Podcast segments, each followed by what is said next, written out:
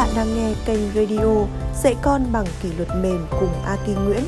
Xin gửi yêu thương và bình an đến tất cả các bạn. Xin chào các bạn, mình là Xuân Ly, thành viên team Kỷ Luật Mềm. Hôm nay mình sẽ đọc một trích đoạn từ cuốn sách Kỹ năng tự học cho trẻ tiểu học của tác giả Aki Nguyễn, Nguyễn Thị Thu. Phần 4 bước để phát triển tư duy sâu và bồi đắp năng lực ngôn ngữ. Thứ nhất, tầm quan trọng của bồi đắp ngôn ngữ. Con người sử dụng ngôn ngữ để giao tiếp và tư duy. Chính vì thế, năng lực học tập cơ bản đầu tiên cần bồi đắp cho con chính là năng lực ngôn ngữ, mà ở đây tôi muốn nhấn mạnh là tiếng Việt. Từ tiếng Việt, chúng ta có thể mở rộng ra với những ngôn ngữ khác. Năng lực tiếng Việt, tiếng mẹ đẻ, vốn là nền tảng của năng lực giao tiếp, năng lực cảm thụ ngôn ngữ và năng lực tư duy. Trong buổi chia sẻ về học toán của thầy Hà Đình Lực, giáo viên dạy toán tại trường liên cấp Maya, thầy đã nói rằng việc học toán liên quan mật thiết đến việc học tiếng Việt. Tôi nhận thấy trẻ nào học tốt tiếng Việt, đọc nhiều sách cũng sẽ học tốt môn toán. Khi khả năng đọc hiểu của trẻ tốt thì đọc đề và hiểu đề bài tốt hơn, cũng sẽ làm những bài toán có lời giải tốt hơn. Nếu trẻ viết tiếng Việt tốt, trẻ cũng sẽ trình bày giải bài toán mạnh lạc. Không chỉ là môn toán, tiếng Việt còn là nền tảng cho mọi môn học khác như khoa học, lịch sử, địa lý và cả ngoại ngữ. Việc học tiếng Việt trong giai đoạn tiểu học còn là quá trình để giúp trẻ phát triển tư duy sâu và hình thành thói quen học tập chủ động. Quá trình rèn luyện 4 kỹ năng nghe, nói, đọc, viết không chỉ giúp trẻ nuôi dưỡng năng lực tiếng Việt mà còn giúp trẻ nuôi dưỡng khả năng đào sâu suy nghĩ và có cái nhìn đa chiều về một vấn đề. 4 kỹ năng đó cũng dần giúp trẻ tiếp thu kiến thức từ thụ động sang thế chủ động và nâng cao tinh thần ham học hỏi. Thứ hai, kỹ năng đọc, nghe kể chuyện và đọc sách. Đọc truyện cho con nghe và để trẻ tự đọc sách. Ở giai đoạn 0 đến 6 tuổi, bố mẹ đọc iHon cho con, kể chuyện cho con nghe mỗi ngày chính là nuôi dưỡng nền tảng cho ngôn ngữ của con. Nhưng đọc sách ở giai đoạn 0 đến 6 tuổi vẫn là việc đọc thụ động vì bố mẹ đọc cho con nghe, chỉ là gieo hạt giống về tình yêu và hứng thú với sách truyện cho con mà thôi. Còn khi con lên tiểu học, bắt đầu biết đọc thì mới là giai đoạn cần cho con đọc một cách chủ động. Đó là thời điểm bắt đầu chuyển sang thời kỳ hạt giống nảy mầm rồi trưởng thành. Để giúp con hình thành thói quen đọc sách từ tiểu học, bố mẹ hãy tham khảo bài nuôi dưỡng thói quen đọc sách cho trẻ ở phần trước.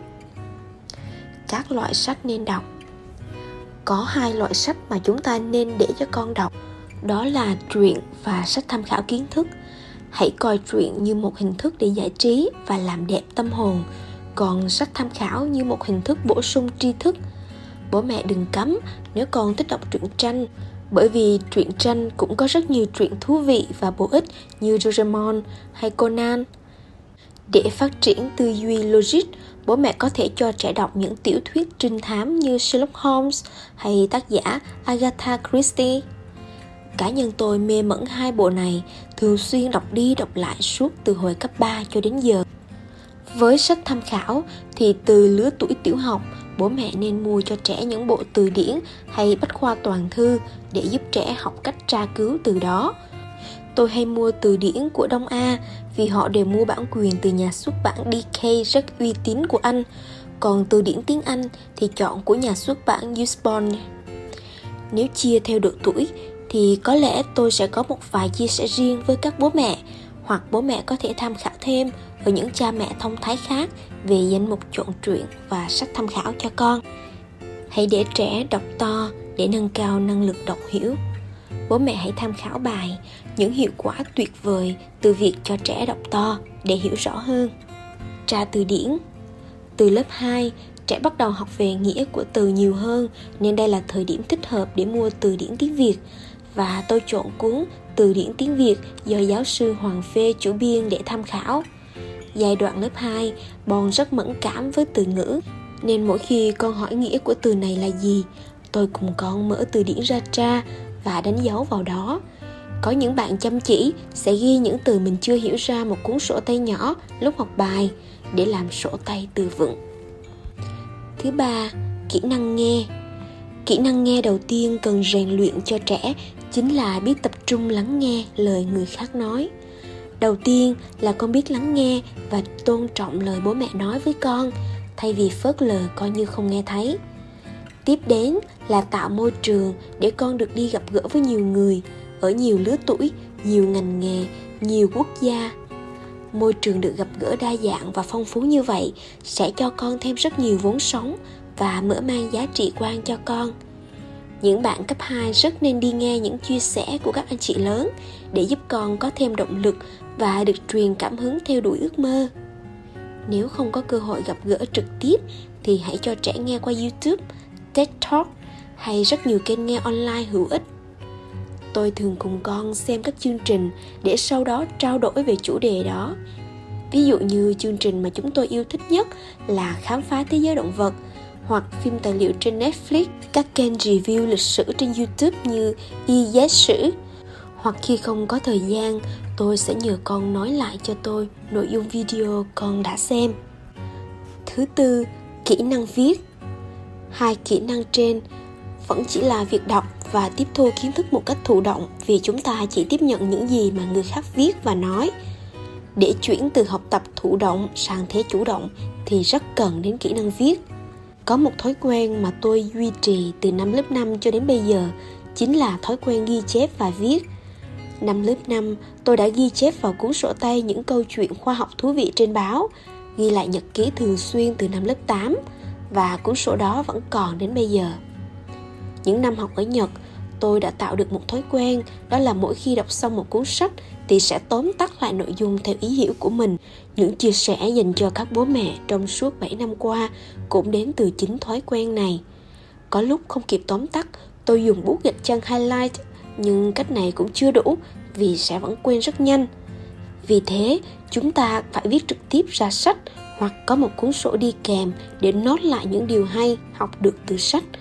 Nhờ cách học tập chủ động mà sau 10 năm thực hành, tuy có những lúc chưa đều đặn, nhưng nó đã đem lại cho tôi những giá trị to lớn. Bố mẹ muốn con có thói quen viết, vậy thì hãy bắt đầu từ việc tạo thói quen này cho chính mình.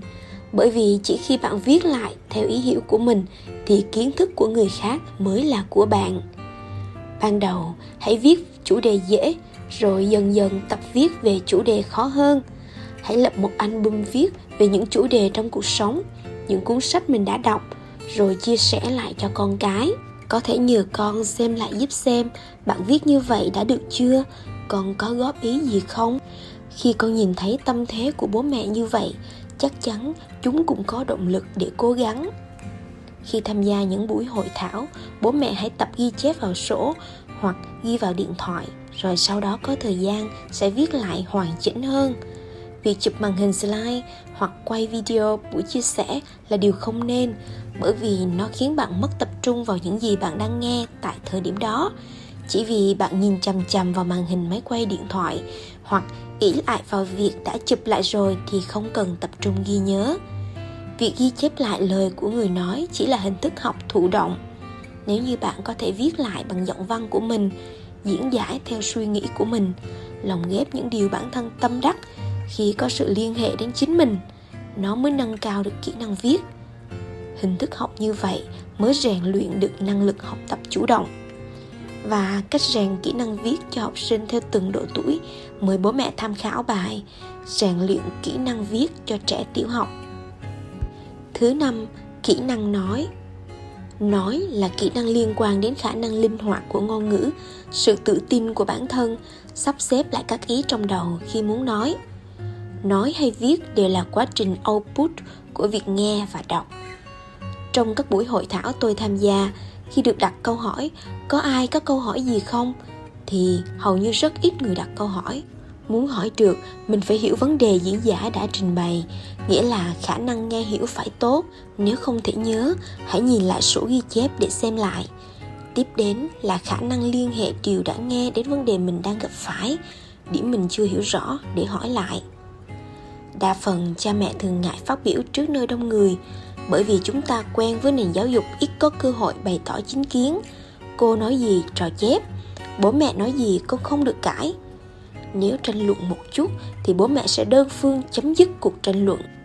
Chính vì thế, học sinh Việt Nam không có cơ hội để được nói, nên trẻ thường không biết cách diễn đạt trước nơi đông người ý kiến hay suy nghĩ của mình, và cũng rất nhút nhát khi trình bày ý kiến. Để rèn kỹ năng nói thì từ giai đoạn mầm non, bố mẹ hãy tạo thói quen nghe trẻ nói, chờ trẻ nói hai thì mình nói một, để giúp trẻ dần nâng cao năng lực nói của mình. Bố mẹ có thể tham khảo cuốn Kỷ luật mềm trong gia đình để hiểu cụ thể hơn. Bước vào giai đoạn tiểu học, để rèn kỹ năng nói thì bố mẹ nên hãy thường xuyên đặt câu hỏi và tạo cơ hội để trẻ được tranh luận cùng bố mẹ về một chủ đề nào đó, và đặt câu hỏi thúc đẩy. Con hãy nói ra suy nghĩ của mình đi. Ví dụ như cùng xem một trận bóng đá mà ủng hộ các đội khác nhau, quan điểm khác nhau trong vấn đề học tập. Tất cả đều là cơ hội để trẻ được nói mà không sợ bị cấm. Để trẻ kể lại trải nghiệm của mình khi đi chơi, kể lại nội dung truyện đã đọc. Trẻ thuyết trình về việc mình làm. Khi trẻ làm dự án, vẽ tranh poster, hãy để trẻ trình bày ý tưởng.